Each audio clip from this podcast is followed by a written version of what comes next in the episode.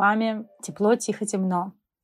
Это доульский подкаст о родах как переходном событии в жизни женщины. Меня зовут Марьяна Олейник, я психотерапевт, доула, мама четверых сыновей, писательница. Привет всем, я Лиза Шефер, доула и мама четверых детей – я, как всегда, напоминаю вам, что вы можете ставить свои оценки в Apple подкастах и оставлять нам свои комментарии в телеграм-канале ТТТ подкаст или в инстаграме подкаст.тт. Мы будем рады вашим комментариям и историям в аудиосообщениях. И еще звездочки. Ставьте нам, пожалуйста, звездочки, пятибальные оценки во всех приложениях, потому что это выдвигает подкаст повыше, и его может увидеть больше женщин. Обязательно рассказывайте о нашем подкасте, потому что мне кажется, нет, мне не кажется, это первый доульский подкаст, серьезный, вот такой вот о родах с разных сторон. Поэтому, пожалуйста, рассказывайте о нашем подкасте, делитесь ссылками, мы будем очень-очень благодарны.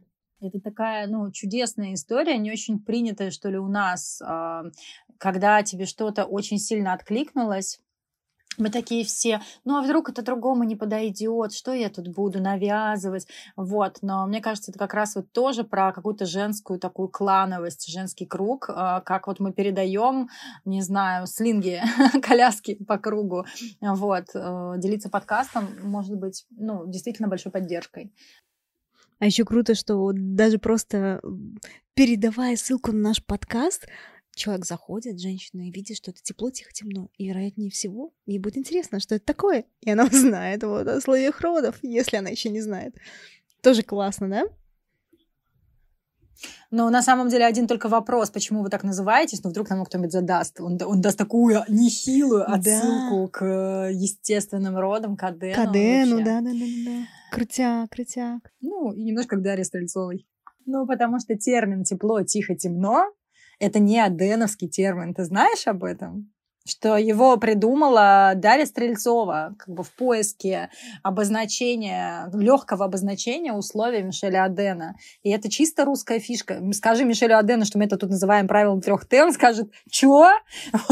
И он скажет, ну, почему там нет Б, безопасность которая, потому что самое главное, да, о чем он говорит это, этого не хватает, Б, но все-таки я смею заметить, что 3Т это очень удачный термин.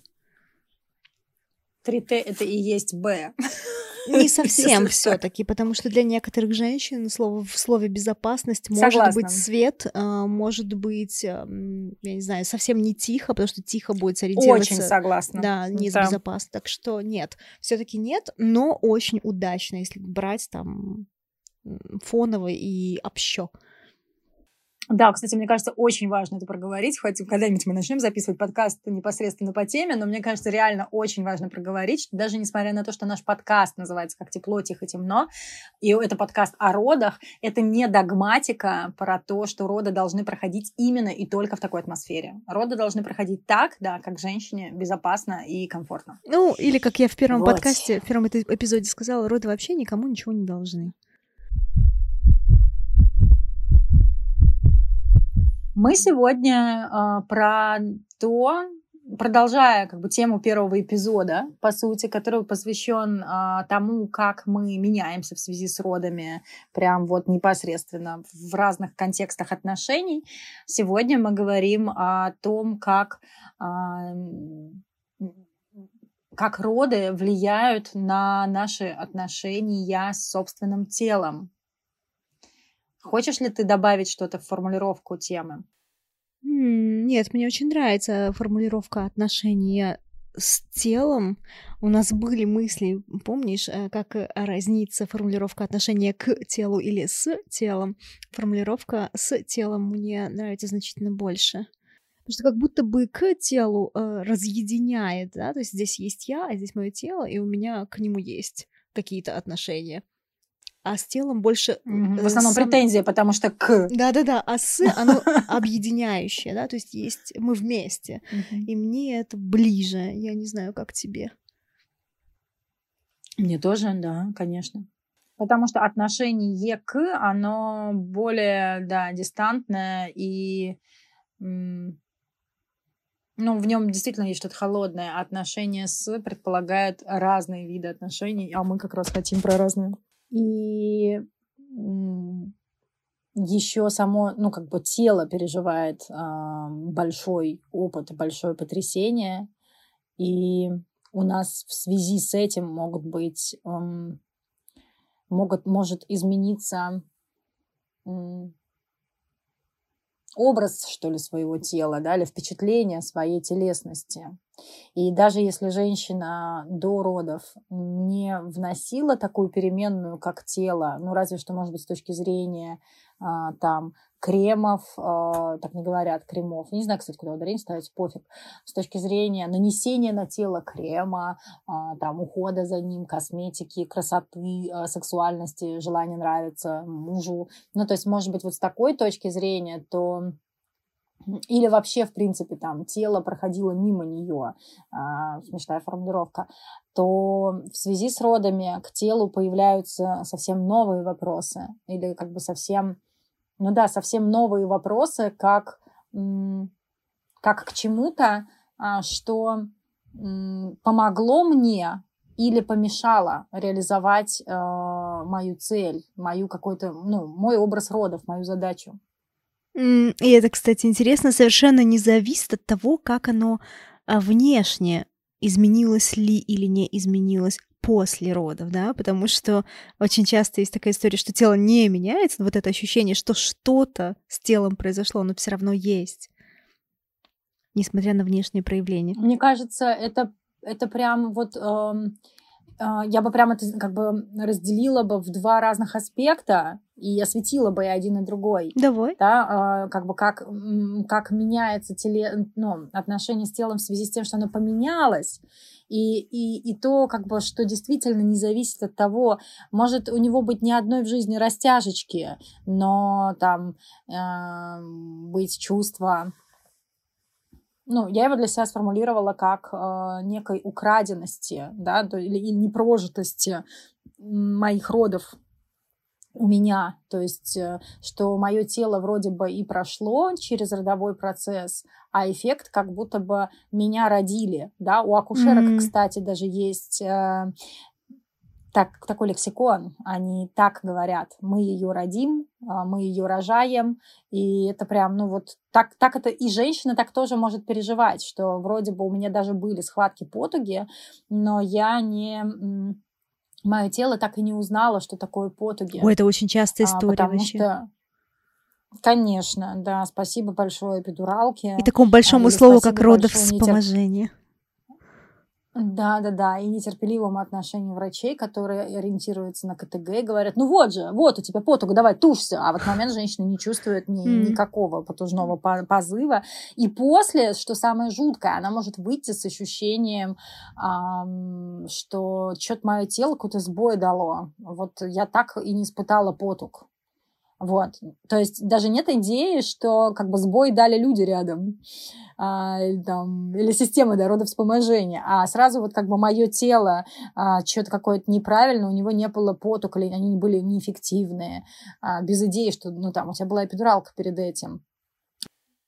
Слушай, погоди, про потуги это тоже, кстати, интересная история, потому что а, про то, что тело постоянно как-то подводит к нему какие-то претензии, опять же, да, это же может быть совершенно в разные стороны, в разном спектре. Это как когда а, бывает у женщин достаточно часто начинается позывы на потугу намного раньше 10 сантиметров, и ей постоянно говорят, тебе то, что ни в коем случае нельзя, ты только вообще даже не пытайся покакать, только сдерживайся, продыхивай как угодно, ее там бывает уже просто тужит неимоверно, потому что, кто знает, может, там уже этот последний сантиметр, там, я не знаю, или еще что, а, очень быстро очень быстро происходит, а ей говорят, что твое тело не может хотеть тужиться, этого просто не может быть, да, потому что у тебя нет полного раскрытия.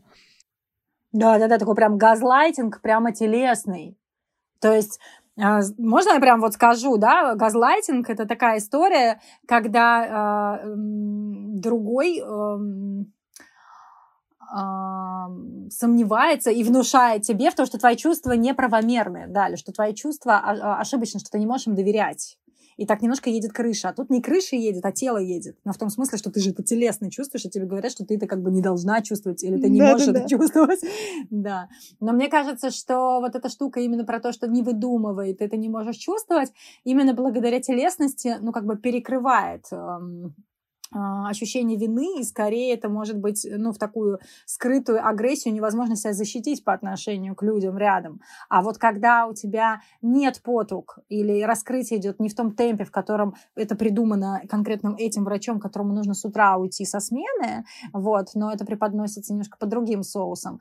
Вот, что-то мы агрессивненькую такую волничку я начала, ладно. Но да, у меня в этом месте много претензий, да, у меня много претензий к, к ритму, а, к неуважению телесного телесного ритма каждой женщины. Ну так вот, и и вот тогда у женщины часто, именно в связи с дезинформацией, именно в связи с э, тем, что авторитет врача а, как бы облачен в некоторую такую святость, ну, врач, он вообще все знает, вот тогда возникает идея, что что-то мое тело было какое-то неправильное, оно было слишком mm. медленное или слишком mm. быстрое. О, здесь на Кипре история с эм, обожествлением медиков, она вообще имеет какие-то очень глубокие корни, особенно у местного населения, да, у мигрантов все-таки чуть побольше заявок и претензий к врачам, да, но в целом вот это а, то, что сказала про а, тело, которому женщина сомневается, стоит ли доверять потом, да, или вообще потому что вот так обращается, она же может этой истории тянуться дальше. И вроде бы, да, Конечно. То есть мы можем опираться на телесные ощущения, потому что тело вроде бы не обманывает, но если этот опыт не первый раз в жизни происходил у женщины, да, и если уже раньше тоже были предвестники тому, что кто-то газлайтил ее, например, да, а, насчет того, что ты этого не чувствуешь, и телесно в том числе, а, то вот это усугубляет очень сильно проблему того, действительно ли я это чувствую после родов тоже и влияет на материнство в том числе. Мне кажется, это как раз очень важная штука, потому что э, мы говорим э, о доверии телу и о, и о способности на него опираться. И дальше это в том числе может выстреливать и в грудное да, вскармливание. Да да, в то, что я не доверяю, что мое тело может давать молоко, что оно знает, что оно только что дало жизнь. То есть э, это как бы это как раз цепочка, ты права. И, и тут, как бы, мне кажется, можно выделять прям а, тоже веточки. Одна именно про доверие телу и способность на него опираться, а другая история про то, что мое тело обманула как бы мое доверие. Я была уверена, что, ну, как бы у меня с телом mm-hmm. все хорошо. Ну, смотри, как ты заходил в роды, да, наверное, еще. Что там уметь-то? Все рожают, как кошки. Не знаю, откуда, кстати, такая идея. Вот. А, обычно это идея у тех, кто вообще не готовится к родам. У них идея, а что там готовится-то? Мы так будем рожать. Ну, и дальше такие вопросы к себе, как бы. А, ну да, окей, по-разному, согласна. Окей. Но мне просто mm-hmm. чаще, что ли, попадается. И, а, и тогда это превращается не только в неуверенность в своем теле, но такие, но такие, что-то я как-то по-одесски сделала заход, но такие еще и в обиду на него. Ну, как бы, и, и когда появляется обида на тело, то это уже, ну, переживается как действительно взаимоотношения с кем-то, а не с mm. чем-то. А, потому что обида это вполне себе такая, ну, претензия отношения. И тогда это отношение к телу, и, да? С обидой тогда происходит разделение между я и моим телом. Да, да. да. Есть я, и у меня были мои желания, мои цели, и есть то, что меня предало, есть то, что, ну, мое тело меня предало, да, вот, собственно, такое переживание. А, я на него обижена, и, и тоже это может вырастать в страх э, идти в следующие роды, э, потому что я теперь не знаю, что от него ожидать, как бы оно вот тут такое якобы спонтанное, да, э, это может э, уходить в нежелание о нем заботиться, и вообще как бы такое, ну, а, само, ну, отвержение тела. Причем мне, наверное, что важно, да, что это происходит не только, хотя это часто происходит у женщин с кесаревым сечением, особенно с экстренным кесаревым сечением, но это же испытывают и женщины, у которых как бы был, были вагинальные роды, которые как бы прошли через все стадии, типа, что ты тут вообще жира, что ли, бесишься? Но вот именно вот это чувство, что я что-то здесь плоховала, потому что врач там цикл языком и бровь поднимал высоко, сколько можно. Здесь плоховала. Вот просто еще за счет оценочности, которую ты получаешь в родах про свое, в том числе тело, mm-hmm вот, а, это тоже очень, ну, рано. Тут еще, кстати, вот эти оценки, а, очень круто ты заметила, они часто идут э, дальше, продолжаясь в то, что раз я не могу доверять своему телу, мне нужно найти авторитета, у которого могу спрашивать постоянно про свои ощущения, да, и вот поиск вокруг авторитетов вот такой, да, то есть мне нужно обязательно убедиться, что со мной все в порядке, да, то есть что, что мое тело работает нормально, что у меня достаточно молока, что у меня все хорошо с восстановлением. Я не говорю здесь ни в коем случае о том, что не нужно обращаться к специалистам, боже упаси, это не, не вообще не в эту штуку, да, не в эту тему, а в тему недоверия тела, это разница, есть такой нюанс. Мне кажется, даже горизонтальная позиция в родах э, подразумевает именно это но тебе же типа и так больно, какая разница уже как. А, и это тоже может быть про отсутствие идеи, что своему телу можно, даже когда больно, искать возможность сделать это мягче. Ну, как бы не соглашаться с тем, где мне еще больнее. В продолжение а, темы м, того, как а, именно акушерский подход, да, или там родовспоможение устроено в целом плюс-минус э, в мире, или там в развитых странах, и того, что происходит да, с доверием, недоверием телу, тогда как, между прочим, не знаю, будем ли мы об этом говорить впереди, но уже хочется об этом сказать э, прямо сейчас, чтобы не мучить и не ждать до конца, но а, что, да, что как бы, ну, а, большая часть историй, связанных с обидой на тело, с недоверием телу, связана просто с некомпетенцией, с обоюдной некомпетенцией, где некомпетенция женщины еще оправдана, ну, то есть она не обязана быть, ну, как бы специалистом в родах, э, таким медицинским специалистом, и некомпетентностью врачей, которые руководствуются там какими-то мифами а, образователь, образовательными, образов, образованческими, там, 20 века, а за это время уже там сто лет какие там произошли исследования, изменения о том, как на самом деле устроены роды, что на них влияет, и и если разбираться в этом, то ясно, что тело как раз э, не просто не предало, не просто не обмануло, а работало максимально естественно в неестественных условиях. Ну, то есть э, в неестественных условиях рожать не буду. Все, затормозило процесс. И это не про то, что это предательство, это как раз про то, что тело очень природное и очень работает. Там э, сказали по таймеру, ну-ка, тебе нужно раскрыться за следующие два часа, иначе кесарево. Тело такое, ну это и зажалось, потому что в спешке невозможно делать. И это ну, не про предательство, а ровно про то, что оно ну, как бы хорошо работает, а, потому что работает оно, ну, как бы потому что родовой процесс а, связан с безопасностью. Если мне небезопасно, закрываюсь. Мне так нравится твоя формулировка. Я тут просто похвалить тебя хочу и вспоминаю, как ты говоришь иногда такую очень классную фразу.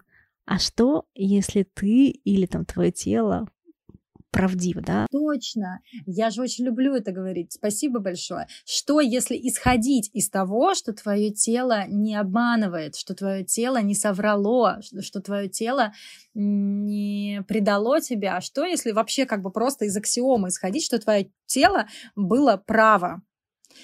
Тогда, ну, как бы перевора... как бы ситуация прямо опрокидывается зеркально. И оказывается, а, что тогда неподходящими были условия, тогда с ним просто нехорошо обращались, тогда не обращали, тогда, получается, не очень-то хорошо обращались с тобой, тогда там, ну, и тогда, и тогда, и тогда. Но если а, из, априори исходить из аксиомы, что тело а, просто отзеркалило а, абсолютно честно то, что, то, ну, как бы, то, то неприемлемое, что происходило. И вот в продолжение этого как раз, да, я хотела переходить к теме, ты это называешь затроганность, я это называю скорее ну, каким-то видом а, едва ли не физического насилия, да, когда mm-hmm. мое тело мне не принадлежало, когда я отдала mm-hmm. свое тело на откуп э, вот на рождение ребенка и 20 часов или 10 часов или 5 часов кто-то другой решал за меня, как э, моему телу нужно себя вести, э, как э, правильно, э, в какой позе ему лежать, что этому телу делать. И главное, а, какие медикаменты назначать, я все про это молчу. Но главное, а, что а, кто и в каком количестве может трогать мое угу. тело. Причем не с предупреждением или без. И, и, и, да, и не спинку почесать, а как бы залезть в то, что вообще-то в социуме считается самым интимным местом и как раз ассоциируется с насилием, если что, mm-hmm. ну, с сексом. А, залезть э, даже не снаружи, посмотреть, а руками туда лазить. И этих рук за смену, за 10 часов, mm-hmm. за 20 часов, сколько там роды могут длиться. Может э, быть не одни э, руки, не вторые, не третьи. Эти руки не всегда стараются быть бережными и неспешными. Иногда эти руки рутинные, ну, как бы ледяные, в том смысле, mm-hmm. что, ну, без, без, э, когда ты чувствуешь от рук, что эти руки не помнят о том, что ты человек, а эти руки как бы используются как материал или когда а, вызывает группа студентов на тебя посмотреть, ну, смотрите, какой у нас тут интересный случай, и тоже об этом не спрашивают. Я знаю Такое эту историю, до сих когда... пор происходит? Слушай, ну вот лет, господи, какая старенькая э, Доула, в смысле, ну, получается, лет 7-8 назад я точно знаю э, историю родов моей клиентки, она, может быть, даже не слушает, э, которая рассказывала, что на ее первых родах а, позвали студентов и не спрашивая ее, и пришло человек 15. Боже мой, Там мужчин, женщин. Просто смотреть на вот ее такую вот в кресле раскоряку, да, на как бы, ну, вот на ее влагалище, на ее вот все. Такое Боже, вот интимное. прям мурашки по коже. Это, ну, слушай, так это, нельзя. Ну, это может прям переживаться к настоящему групповое изнасилование в общем-то. И, и, и, и чувство, которое ты как бы должна спрятать потом от себя, Mm-hmm. Потому что, ну, это же не было изнасилование, что такие за громкие слова вы тут, девочки, говорите mm-hmm. на подкасте, да, это же, ну, все как бы в рамках норм. Более того, такая вежливая девочка, по идее, об этом даже не могла ничего сказать. Ну, надо же быть хорошей девочкой, надо студентам дать поучиться. И, и это тоже как бы про, ну, невыраженность этого тоже может сказываться на потом, ну, на отношении к своему телу. Я не раз, конечно же, слышала истории такие, но уже попозже, там, в смысле, по -по подальше от сегодняшнего момента, и это почти всегда вызывало такое и, кстати, это является одним из пунктов акушерского насилия. А, я писала пост как-то про акушерское насилие. А, там были выкладки, тезисы из доклада ООН, который прозвучал первый раз в жизни в прошлом году а, в ООН доклад, и там было вот это вот информированное согласие. Без информированного согласия, когда зовут студентов, это, это является акушерским насилием. Такого быть не должно, нельзя так, чтобы было, нельзя. Я прям сейчас э, чувствую, как будто бы ты, знаешь, как мама, в хорошем смысле слова, которая говорит девочке, дочке, что ты знаешь, а, другим людям твое тело принадлежит тебе, и другим людям его трогать без твоего разрешения нельзя. И мне кажется, что нашему поколению, еще пока что нашему поколению, я не знаю, ну то есть другим уже может быть уже более осведомленные, но мы еще девочки из 90-х, там, да, да девочки из 80-х и из 70-х, а, ну, нам этого не говорили. И у нас очень у многих большие проблемы с границами, в том числе с телесными границами. Потому что, ну, это да. родом из детства, да, врач имеет право гланды без наркоза выдирать, выдирать. И ты как бы, и мама, и это, это, и это делается с маминого одобрения, условно говоря. И тогда мы не знаем, что мы можем, ну, что вообще даже в родах можно что-то остановить. То есть роды остановить нельзя, мы ушли в тему акушерского, конечно, насилия, ладно. Э, да, но все равно, если прям, э, прям хочется немножечко разбавить историями сейчас, э, но все-таки, да, раз мы ушли в эту тему, э, про гланды мне муж, когда рассказывает, у меня мороз пробирает по, про кожу, ему, по-моему, аденоиды пытались вырвать или что, и все там сочувствуют, да, а да, про да, роды вот об этом, в принципе, практически не говорят, потому что вот все, вышла женщина из роддома, закрылись двери, забудь, живи дальше. Тебе что, нечем заняться? Угу мне кажется, вот важно, ну, прям вот закругляя, что ли, это, потому что мне неловко, что мы прям очень в такой, ну, прям да, да. трэшничок ушли, хочется дальше говорить просто про какие-то другие переживания. Мне кажется, что важно обозначить, что даже если так вышло, что эм, а, вы, да, ну, те, кто слушает это, пережили подобное, даже если ваше тело было не защищено а, в родах, это не э, так же, как не надо смиряться с болью, да, то, про что ты, Лиз, говорила, точно так же не нужно смиряться с душевной болью за свое тело, и ему можно помочь даже тогда, когда это уже случилось. С этим можно что-то делать, с этим можно идти ну, в терапию, с этим можно идти в закрывание рода, с этим можно идти в пеленание. Немножечко закруглить тоже, если вам кажется, или вам не кажется. Если вам кажется, что с вами плохо обращались в родах, вам не кажется с вами плохо обращали, mm-hmm. обращались в родах, и вы этого не заслужили. Никто этого не заслужил. С вашим телом нельзя было так. Давай истории нормальные какие-нибудь, хорошие. Расскажи. Ну, у меня пока не хорошие, но... Ну, ну давай. Ну, подожди. Ну, давай так. У меня это как бы, знаешь, вот учи, учитывая, что, допустим, если это калинкор, да, если это был э, черный цвет, то сейчас у меня вот есть серого цвета история, когда а, чувство а, какой-то изнасилованности а, у меня было, если уж про истории, а, в абсолютно естественных родах, в которых не было ни одного вмешательства. Это были роды на природе, на даче, в Нарнии. А, это был был, это были домашние роды, простите, кого от них тошнит. Э, вот. А, но да. Но как бы, ну как есть. Э, вот для меня это ну, цен, ценный опыт очень, и я люблю и уважаю домашние роды. Суть в том, что то есть это были да, максимально природные роды, запущенные тогда, когда им хотелось, без окситоцина искусственного, без эпидуралки, без любого там, без капельниц, без ничего, даже горошков гомеопатических не было, без трав, без веников и бубнов, вообще без ничего. Чудесные роды. Кроме того, что они длились а, полтора часа. Э, с момента серии надкусывания бутерброда. Вау. Э, когда я еще была здесь, и как бы, ну да, у меня шли схваточки, ну да, с интервалом в минут 10, и было чувство, что ну лет через, через 20 я еще рожу, конечно. Ну, то есть я была здесь, и вот с момента, когда я надкусила бутерброд и сказала акушерке м, по имени, пойдем наверх. Я просто почему-то это сказала. Но дальше вот просто я поднялась по ступенькам, и на меня спустилась лавина. А, без передышки, без вообще как бы... Я была в, в адской панике, не знала, как под это подстроиться. И вот после, когда я родила, у меня было чувство, как будто бы мое тело меня изнасиловало. Хрен с ним с врачами, которых не было. Mm-hmm. Просто за счет того ритма, той скорости, к которой я была, ну, совсем не готова. То есть это как, не знаю, жесткий, интенсивный, страстный секс. Но как бы а я была ну, на стадии предварительных ласк, долгих. И это... И я очень, ну, у меня были очень смешанные чувства. То есть вот люди часто говорят, да, про то, что, о, это подарок родить за полтора часа. Вот ни хренашечки, мне бы, пожалуйста, часов 20 или 10. Вот это был подарок. Даже 5 был подарок, а полтора это было очень жестко. И нет, у меня не было чувства, что что это меня тело обмануло или что-то такое, но именно что тело со мной сделало что-то ого-го э, было.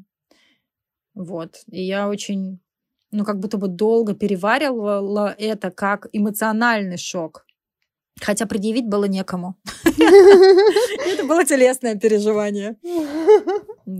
Мне так классно нравится, когда люди рассказывают о своих быстрых родах по чесноку, потому что я же часто это слышу тоже от беременных. Ох, как хочется родить побыстрее, как же хочется. О, стремительные роды. Ой, родила в машине. Вот прям мечта, мечта. И я всегда так говорю, не знаю, потому что и, и да, у меня есть э, клиентки, которые говорили типа, я не хочу испытывать этой боли, я приеду, и сразу сделал эпидуральную анестезию, да, э, вот прям сразу, а потом у них раз и стремительные роды, и они не успевают, просто они приезжают сразу уже в потоге, да, то есть вот uh-huh. сразу ребенок уже на выходе почти, и у них ощущения такие, что охренеть. да, да, вот такие вот очень-очень сильные. Ну, я не из вашего, простите, клана быстророжающих. Я э, в, к своей истории родов, э, я очень медленно рожаю всегда. И первые роды вообще меня, конечно, удивили, кстати, в противовес твоим быстрым... Это четвертые роды были, да? У меня были первые крайне долгий. Я из тех женщин, у которых случился вот этот очень долгий прелиминар, когда ты вроде бы в родах... И у меня первые 10 да? часов. А, ну, у да. меня первые четверо суток. Ого, да, да. У меня 20 часов, с которых 10 было первые 2 сантиметра. Нет-нет-нет, у меня было первые четверо суток, 1-2 сантиметра. И я понимаю, что это просто происходило в Германии. Офигеть. Слушатели понимали, потому что я приехала а, в первых схватках, когда я уже подумала, ну ладно, это уже, наверное, схваточки такие, все таки они уже ночь идут всю, и я не могу спать, ну, как бы просыпаюсь, да. Я приехала, мне сказали, ну, нет, раскрытия нет, едьте домой. Я вернулась домой, и потом через сутки я понимаю, что все равно это все накатывает и приобретает какую-то регулярность. Я приехала, и они говорят, ну, к одному сантиметру мы двигаемся, шейка там уже совсем сгладилась, да, ну, явно в родах там КТГ какой-то показывает, я ничего не понимаю, плохо подготовлена, ну, как плохо, ну, Ладно, иначе подготовлен. Mm-hmm. Не нравится мне слово плохо, правильно, неправильно, вот это вот все. Да, да, да. Но смысл в том, что я понимала, что что-то со мной происходит. И это продолжалось 4 дня и 4 ночи. На пятый день я заверещала просто сделать хоть что-нибудь, потому что как бы это продолжается. Но вот в Беларуси я понимаю, что это бы была слабая родовая деятельность, там, да, у меня каким-то чудом а, интуиция оставила в Германии, и все произошло, пускай с большим количеством медицинских вмешательств, я сейчас не хочу обсуждать медицинскую историю, да, а больше эмоциональную свою историю. Насколько со мной рядом были люди вот тогда, да, которые постоянно меня поддерживали, говорили, да, так бывает, да, то есть у меня было к себе вот претензии к своему телу, типа, что такое, у меня же мама родила быстро, у меня же мама вся спортсменка и такая вся крутая, я же должна быть как мама, почему я не, не рожаю так быстро? Но вокруг... Тоже меня... частый миф. Да, кстати. А, хотя есть исследования, которые отображают, не исследования, они отображают корреляцию какую-то, да, между тем, как рожает мама и как рожает женщина, особенно про срок, э, когда начинаются роды. Ну ладно, суть не в этом. Суть в том, что у меня были претензии. И я не знаю, что было бы, если бы вокруг окружение транслировало бы то же самое, да, что твое тело какое-то неправильное, как-то не так рожает, слишком медленно, но окружение было другое. И именно поэтому, благодаря вот этому окружению, тому, что я попала в эту прекрасную клинику, а, с этими прекрасными людьми вокруг у меня не было эмоциональной травмы после своих родов. Очень большим количеством вмешательств. Угу. Классно. Мне, но у меня были вопросы к себе, конечно, да, и с телом После родов тоже. А расскажи сейчас. А я уже рассказывала, мне кажется, в первом... Да, в первом же эпизоде я говорила про то, что я поправилась после родов. Короче, смысл в том, что да, вот я рассказывала историю про то, что не влезла в свои штаны, но у меня было еще странное ощущение своих физических параметров. Потому что я же помнила себя, моя нейронка запомнила себя такой, какой я была до родов, да, ну ладно, беременность она не слишком долго длится, чтобы успеть привыкнуть к этим параметрам, и я постоянно ходила, отбивала косяки, косяки, потому что я была больше, чем я думала. Об углы, вот это вот все, знаешь, когда на тазобедренных суставах, вот на уровне, где столы обеденные, ты постоянно бьешься об эти углы. У меня тоже именно тазобедренные да. вот эти косточки постоянно бились об углы первый год после родов. Интересно, когда... Мне вообще кажется, что у женщины есть какое-то ощущение расширения, в принципе, и оно остается какое-то время после родов. Я не знаю, как это объяснить. В Business from Within есть такая практика, которая называется Opening with a Frame. Ну ладно, смысл в том, что там делаем такую практику с беременными, когда а, нужно прописать себе окно, через которое ты максимально сможешь открываться, да, то есть безопасность, еще условия для родов, да. И там дальше идет такой вопрос, эм, когда ты сама себе задаешь, а что еще должно открыться в родах? И вот тут вопрос, когда это... У меня сейчас вопрос возник, а когда это закрывается?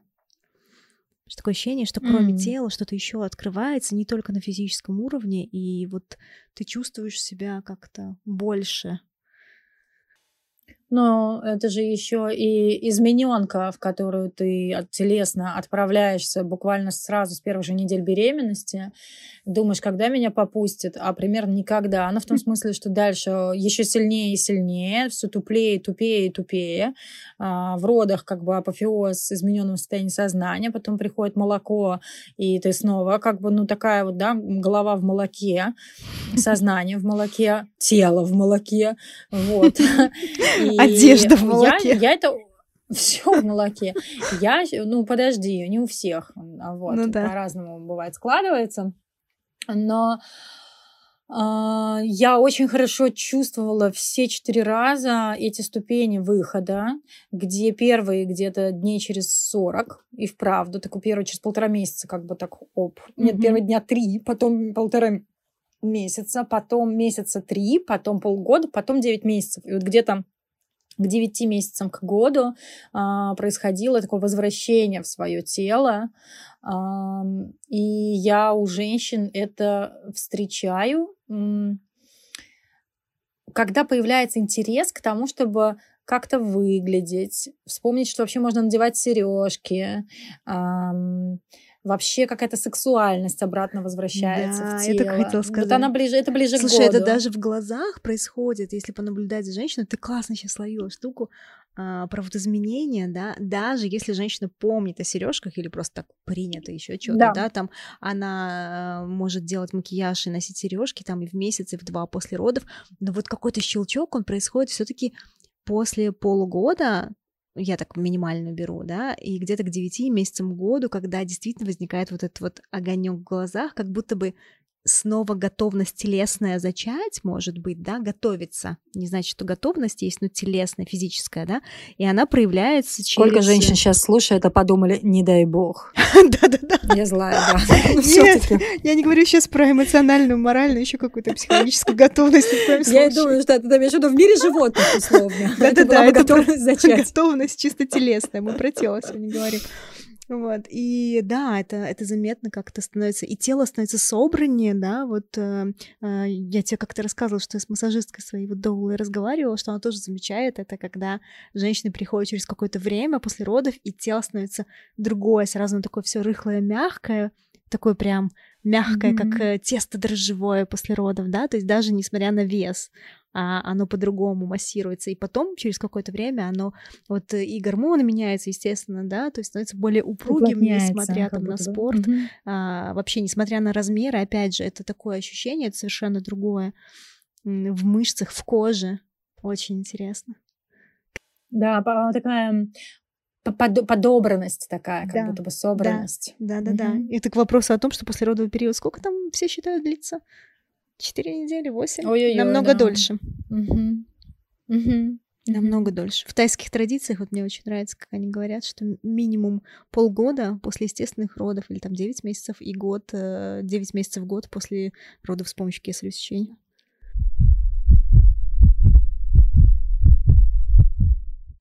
Давай э, поговорим о следах э, в теле, о пережитом.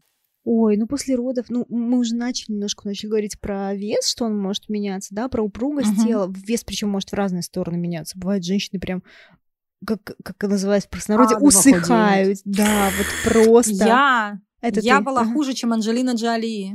А, хуже? После первых родов. Ты была прекрасна. Простите, любители. Так нет, все мы прекрасно исходим из этого. 45 килограмм, ты себе можешь представить? То есть, э, ну, первый, так было первый раз. В остальные разы я просто не набирала, не сбрасывала. Mm. Вот. Ну, то есть при моем обычном весе 55, 45, учитывая, это, что я, да, в принципе, да. худая, это было, это прям вот чуть слегка освенцем. Вот, это прям стрёмно очень смотрелось. Поэтому я сказала про Анджелину Джоли. Но не обижайтесь все, кто ее любит. Вот. Я ее, кстати, очень люблю. Но это не отменяет. Мне тоже очень нравится, как актриса. Вообще невероятная, да. конечно. И она очень сексапильная. Ну, в общем. А я, наоборот, из тех женщин, которые вот наливаются, как яблочко после родов. Я даже смотрю, иногда рассматриваю свои фотографии после родов. И после каждых даже... Вот сейчас я вешу, я недавно взвесила случайно, вешу столько же, сколько после четвертых родов сразу, только сейчас у меня мышц больше, а тогда, ну, то есть а, а, совершенно по-разному выглядела. Я была так, я становлюсь такая мягкая вся, вот у меня грудь там наливает, вот животик сейчас прям поглажу свой. вот, то есть такой мягкий становится. Но что интересно, у меня появились растяжки ровно в родах. У меня не было растяжек вообще в течение всей беременности. И... Вот так уже, можно сказать, празднуешь победу, и тут... Да, да, да, да. И я заметила же только, естественно, после, да, почему они у меня появились вот на боках, вот здесь вот. А, с одной стороны угу. три полоски, и со второй три полоски. Вот здесь вот это ты поясни как бы зрителям. Вот здесь вот это где? А тут мне показываешь. А, короче, А ты рассказывай. а, рассказывать. У нас немножко секс по телефону. Короче, да, растяжки на боках. Вот э, над Где рукоятки любви, как называет это эстез? Что? Ну, вот эти косточки Клариса эстез называют рукоятки любви. Я говорю, где рукоятки любви? Чуть, чуть ниже рукояток любви. Да. И рассказывай самую пикантную вещь. Ам, И вот эти растяжки я когда заметила, поняла, что типа, о, у меня же не было растяжек, почему они появились? И я ходила, я очень долго не могла их принять. Как это так? У меня же такая прекрасная кожа, я не могла принять вообще. И мой муж э, ходил, второй муж, нынешний муж. Ам, Просто твой муж. Мой муж, да. Потому что я рассказывала про первого мужа, который бывший в первом эпизоде. А. Я поэтому обозначаю, что это не тот. Вот мой муж, он э, ходил, э, гладил меня, он же видел, что я недовольна, что я присматриваюсь к ним, да, что если вот я загораю, то они ста- остаются белыми. Я смотрю на них с таким немножечко презрением, да, а не принимая их. И он прям подходил, гладил, говорил, это же следы твоего материнства. Это же путь, который оставил после себя сын, да, то есть это было так для меня, типа, неужели ты это так воспринимаешь? Почему они же просто некрасивы? Я это приняла намного-намного позже. И, кстати, я сейчас а, только понимаю, что у меня вот принятие телесности произошло только после того, как я переварила всю свою историю первых родов, а это заняло лет 6-7, 7, наверное, ближе к 7. Мгм. То есть, когда у меня уже было трое детей, кстати, интересно, что мне растяжки оставили на мне только нечетные дети, первый и третий, а после вторых и четвертых новых не было. Вот. И я тогда пост написала, кстати, в Инстаграм про то, как почему я раньше не любила свое тело, что я сейчас стою, смотрю на себя голую в зеркале. Это, кстати, твоя практика. Я помню ее. Ты написала где-то либо в постели, не помню, либо это было в курсе твоем. М, А, вибритрит близости к себе, наверное, это было. Я у, я у тебя была на нем. И я тогда вот снимала день за днем в себя одежду, вот когда в душ собиралась, смотрела на себя в зеркало, смотрела себе в глаза и прям пони- понимала, почему я раньше себе не нравилась. Мне казалось, я Мгм. такая прекрасная в зеркале. Или так, это, это такая Хороший. прекрасная женщина там в зеркале стоит. Хороший курс, я смотрю, провела. Короче, а, слушай, а мне приснилось, или ты эм, рассказывала про тигриные полоски? Да, слушай, это интересно, потому что это тоже, мне кажется, из а, Business from Within, когда там любят рассказывать всякие... а, Просто, да, я же там продолжаю учиться все. И э, там постоянно рассказывают какие-то мифические истории, какие-то ам, параллели проводить, да, образы. И мне очень нравится эта тема, вот, да, про а, новую раскраску, или как а, такая еще тема, как а, Бог, Бог как художник, Мгм. который вот меняет тела женщин. Э, Это не в религиозную тему, конечно, а просто вот в образную тему. Это про ху- художество такого творца, да, то есть большого, что вот оно теперь с этими полосками я тигрица, я мать тигрица, которая готова защищать свое потомство. Я думаю, что э, мы задали красивую э, тенденцию к... Ну, понимаешь, вот под рукоятками любви тигриные полоски. Вау. Ну, это как-то... Это красиво. Да.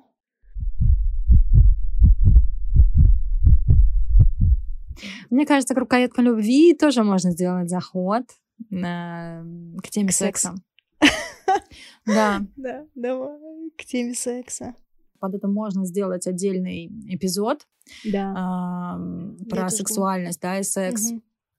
Но, но как бы было бы нечестно не обозначить в контексте того, как меняются отношения с телом и как э, меняется телесность да, в связи с родами, не упомянуть либидо.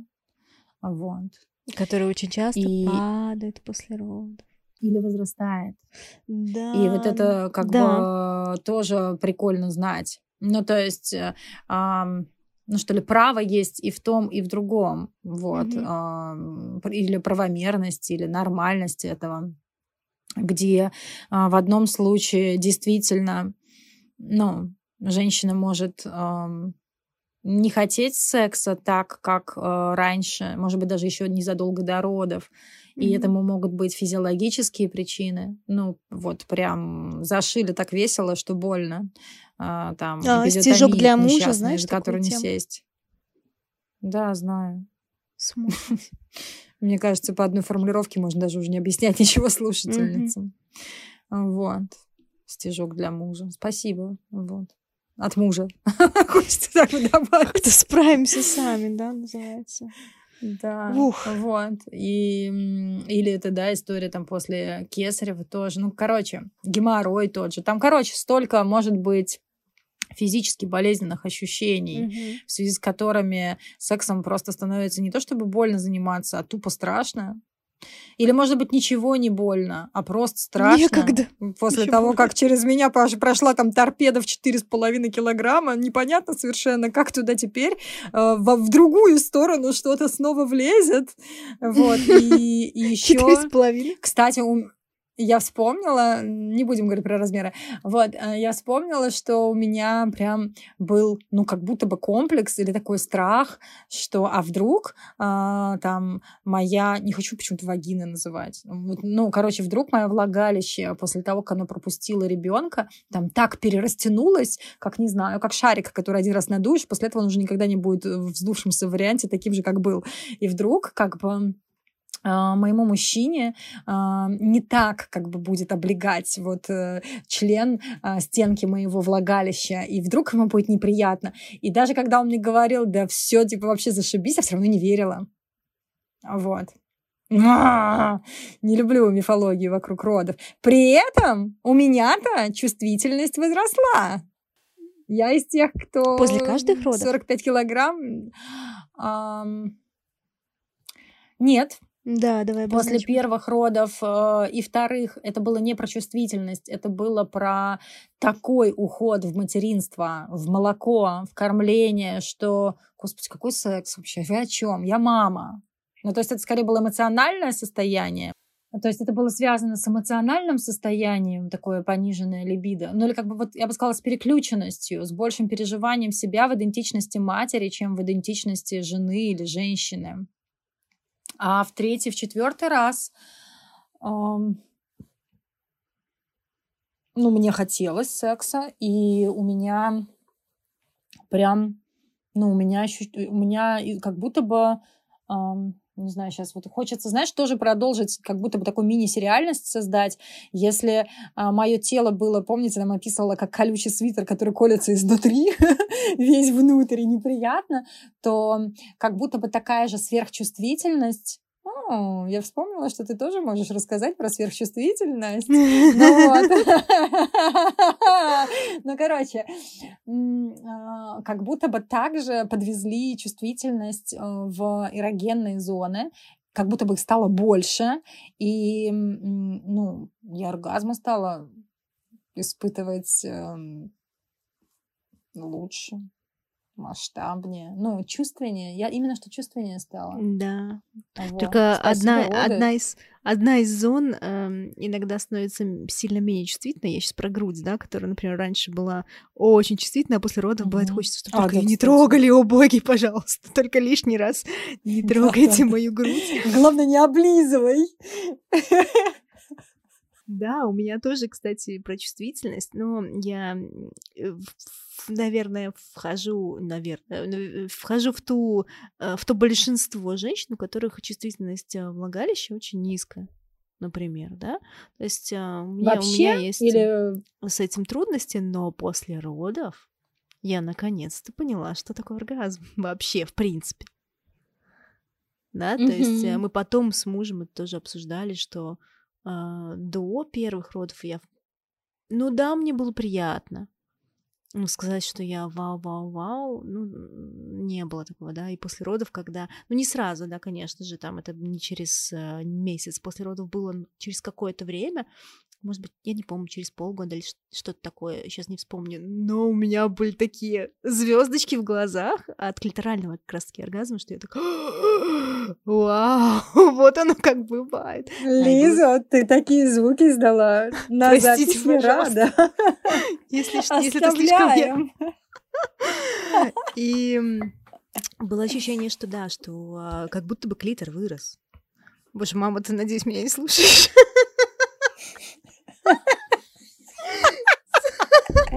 Я тебе больше скажу. А, Мама, братик, а, может быть, папа. Дайте добавлю огонька Криста. Ох, Кристи, слава богу, не поймет. может быть, твои дети как подрастут. Так, надо быть как-то поосторожнее. Я просто стебу тебя. Слушай, не, на самом деле мне ни за что не стыдно, наоборот, мне очень нравится то, что мы делаем, я Конечно. прям балдею.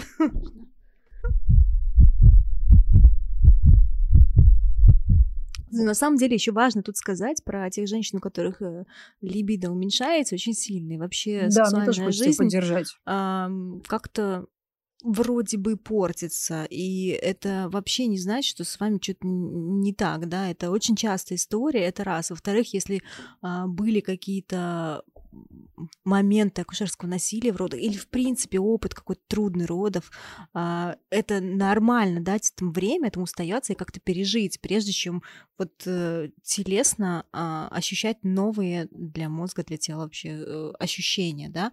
И еще нормально физиологически, что после родов изучать нужно себя по-новому и свою сексуальность по-новому, потому что вы можете совершенно новые для себя условия оптимальные обнаружить для секса, да, то есть, в принципе, для этого, да, кому-то понадобится больше прелюдий, у кого-то и сухость влагалища, там, у многих, кстати, если вы кормите грудью, а, или да чего угодно, в принципе, дети, само наличие ребенка в доме как-то так включает вот этот неокортекс, да, мы помним там про этот окситоцин, который везде работает, и в сексе тоже, и очень тяжело расслабиться, когда ты знаешь, что в любой момент может проснуться ребенок, и нужно будет бежать кормить, например, да, или там укачивать, или чего угодно делать.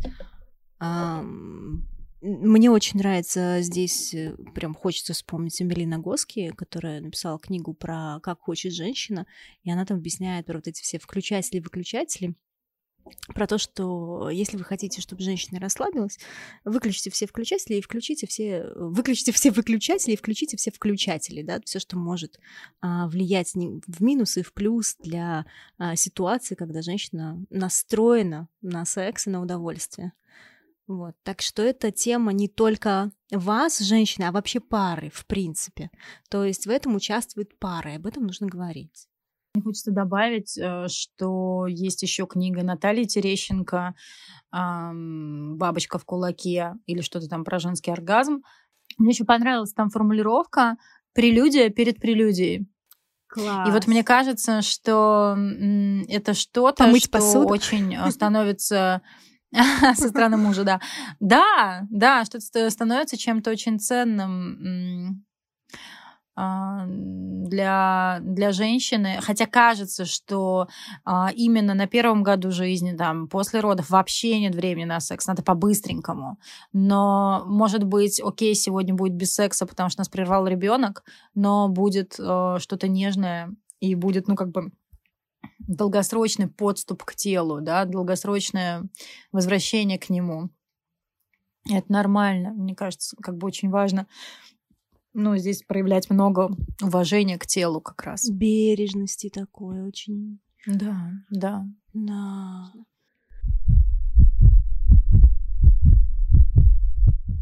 Про ресурс. Давай, что у тебя есть?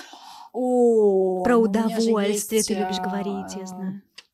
Я люблю, не, я люблю говорить про ритуалы. А, ну да, давай.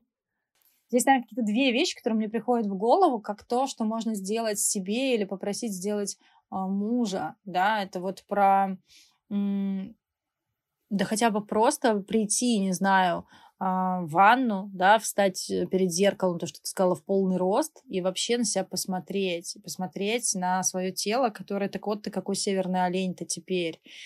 А может быть, это история про то, что можно ну, полностью общупать, обгладить свое тело, обжать, может быть, умасливать его и, ам, и благодарить. Но мне кажется, что здесь прям много может быть э, исцеленным через благодарность, какую огромную работу оно проделало, и что оно подарило, ну, там, тебе, ему, вам, человека, члена семьи, близкого, самого близкого, или одного из самых близких людей в жизни.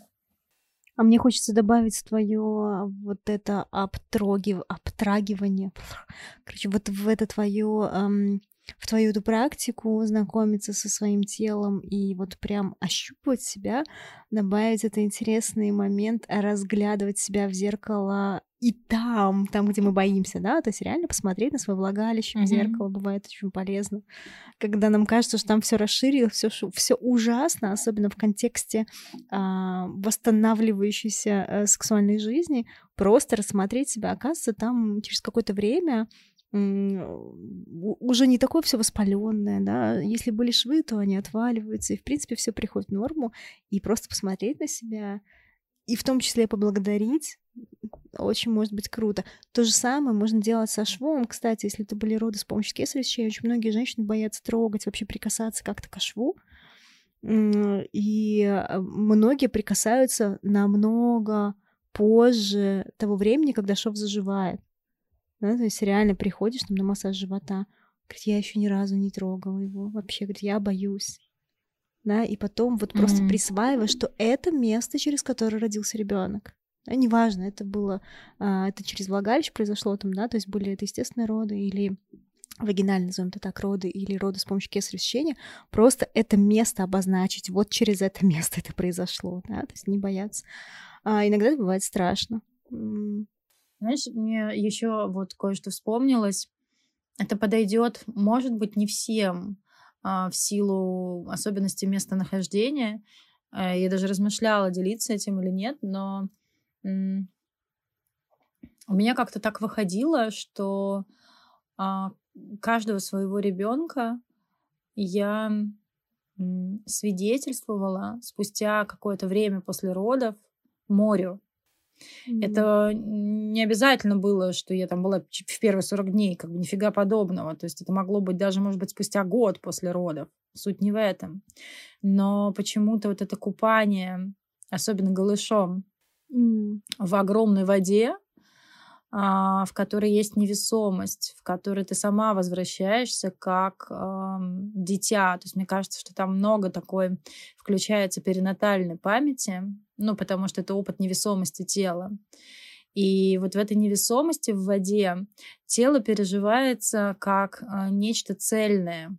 И вода, которая окутывает это тело, как будто бы э, примиряет тебя с тем, что что бы ты ни переживала, какие бы травмы а, не разрывали тебя, даже если кажется, что это какой-то эмоциональный разрыв, да, вдрызг, а, вот в потерю себя, а, даже если это операция, да, кесарево сечение, которое, кажется, изменила цельность твоего тела навсегда, даже если ты сильно там порвалась в родах, а, даже если твой живот растянулся, а потом сдулся и как бы там, не знаю, некрасиво висит, то вот как бы тело, то вода, она как, не знаю, она как любовь. Ну, потому что, наверное, это вечная вода, ну, потому что она морская, да, соленая. Она все покрывает, ну, не знаю, все примеряет. И вот это чувство выглаживание тебя водой, как вот этих камушков, голышей, валунов, ну вот оно дает я вот именно что пытаюсь именно ощущение передать. Оно дает чувство а, цельности, покрывающей твою нецельность.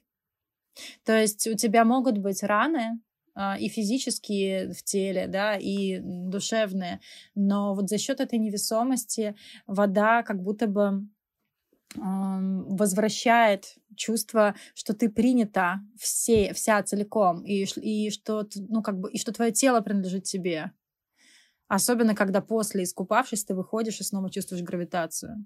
Мне очень вот. нравится эта тема. И мне кажется, что даже вне доступа к большой воде, может быть, даже просто ванна, угу. Баня, но созданная в каких-то особых э, условиях, отличающихся от тех, в которых мы обычно лежим в ванной. Если это ванна в темноте со свечами, если это ванна с травами или с запахами. Ну, то есть вот что-то, что немножко заберет тебя из такого, из города, да, и унесет куда-то в большее, чем твоя квартира, то вот это, ну, как бы купание, окутывающее тело, тоже может э, возвращать цельность за счет обволакивания снаружи.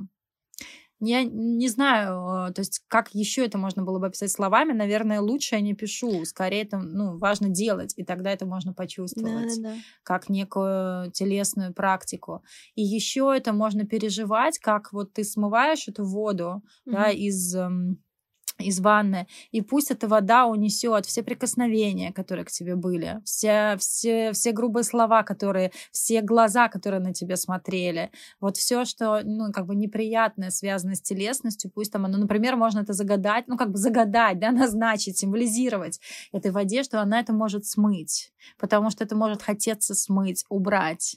Я пока тебе добавлю, мне очень нравится этот образ про ванну, а, как то, что с чего мы начинали с тобой, да, как а, а, им проговаривали, что иногда идет разъединение с телом, и тогда идет отношение к, и вот вода может вернуть это из нас из фокуса отношения к телу в отношение с телом, воссоединиться с телом, да, то есть эм, я есть единое тело, это и есть я. Мне очень нравится этот образ. Если а, ваше тело не получило уважения и а, чествования, празднования, благодарности, или как бы сказать, пестования того, что оно принесло в жизнь ребенка в самих родах, если не было вот этого акцентированного такого встречания вас как некой королевы, которая сейчас, ну такая, ну как бы богиня-мать, которая сейчас дает новую жизнь, то пеленание может ну, какое-то здесь эзотерическое слово, да, хотя оно имеет отношение к нейронам, перезаписать опыт, но действительно перепрожить, то есть это и в этом, ну, есть терапе- терапевтический акцент, когда, и, и если ты не получил что-то от тех людей рядом, а, которые, ну, могли бы это дать тебе, но ранили тебя, даже если они не ранили, но ранили просто тем, что молчали, например, это были нейтральные роды, то воссоздание, ну, как бы зеркаленье, а, бережное отношение к телу, праздник для тела, которое дало жизнь, очень дает э, послеродовое пеленание. То есть вне вот этих всех контекстов восстановления, остеопатических практик, вне каких-то там эзотерических контекстов закрытия врат, э, вне даже психотерапевтической истории про проживание родов, вот этих чувственных бла-бла-бла, которые мне максимально близко в- да, в пеленании. Но сам просто факт того, что это внимание телу, некий ритуал для тела, которое сделало большую работу, и празднование этого тела. Вот. А, Неспроста этот, ну, как бы этот ритуал настолько эстетически красивый. Вот. Потому что, мне кажется, это такое прям вот возвращение ценности. Да, да. В ресурс у меня, знаешь, что есть? Ам, каждый раз, когда внутренние голоса какие-то, неважно, чьи они, правда, здесь не, не обязательно разбираться, чьи эти голоса, а, заставляют вас, нас говорить себе какие-то о нашем теле гадости, можно вспомнить а, гадости, я имею в виду какие-то небережные слова к себе, да, то есть там про, про живот, не знаю, еще что-то про, про измененную телесность после родов в связи с родами. А, Мне очень нравится, зацепила прям а, фраза из книги, кстати, Эмили Нагоски. Такая фраза «Не говорите себе такого, чего не сказали бы своей дочери». Вау, да, красиво. А у меня почти родился вопрос, я его даже набрасываю. Вот он. Если твое тело не врет, то какова история твоих родов?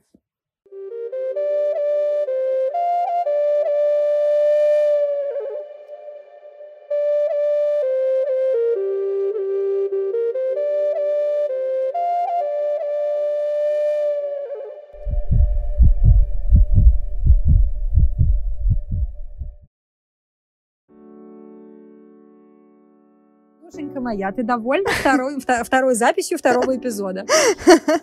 Я довольна записью второго эпизода. Я особенно довольна тем, что а, мы с тобой сделали выдох, паузу и просто поболтали, прежде чем мне а, мне нравится, что наш подкаст э, становится ресурсом для меня, как минимум, тоже таким большим. Потому что я чувствую, как я телесно расслабляюсь, когда вспоминаю определенные моменты и снова перепроживаю тоже эти а, части, да, вот как я принимала свое тело, как а, я узнавала свою сексуальную историю, меняющуюся после рода. Значит, а, еще я вспоминаю историю очень-очень многих женщин, которых я слыш... которые я слышала.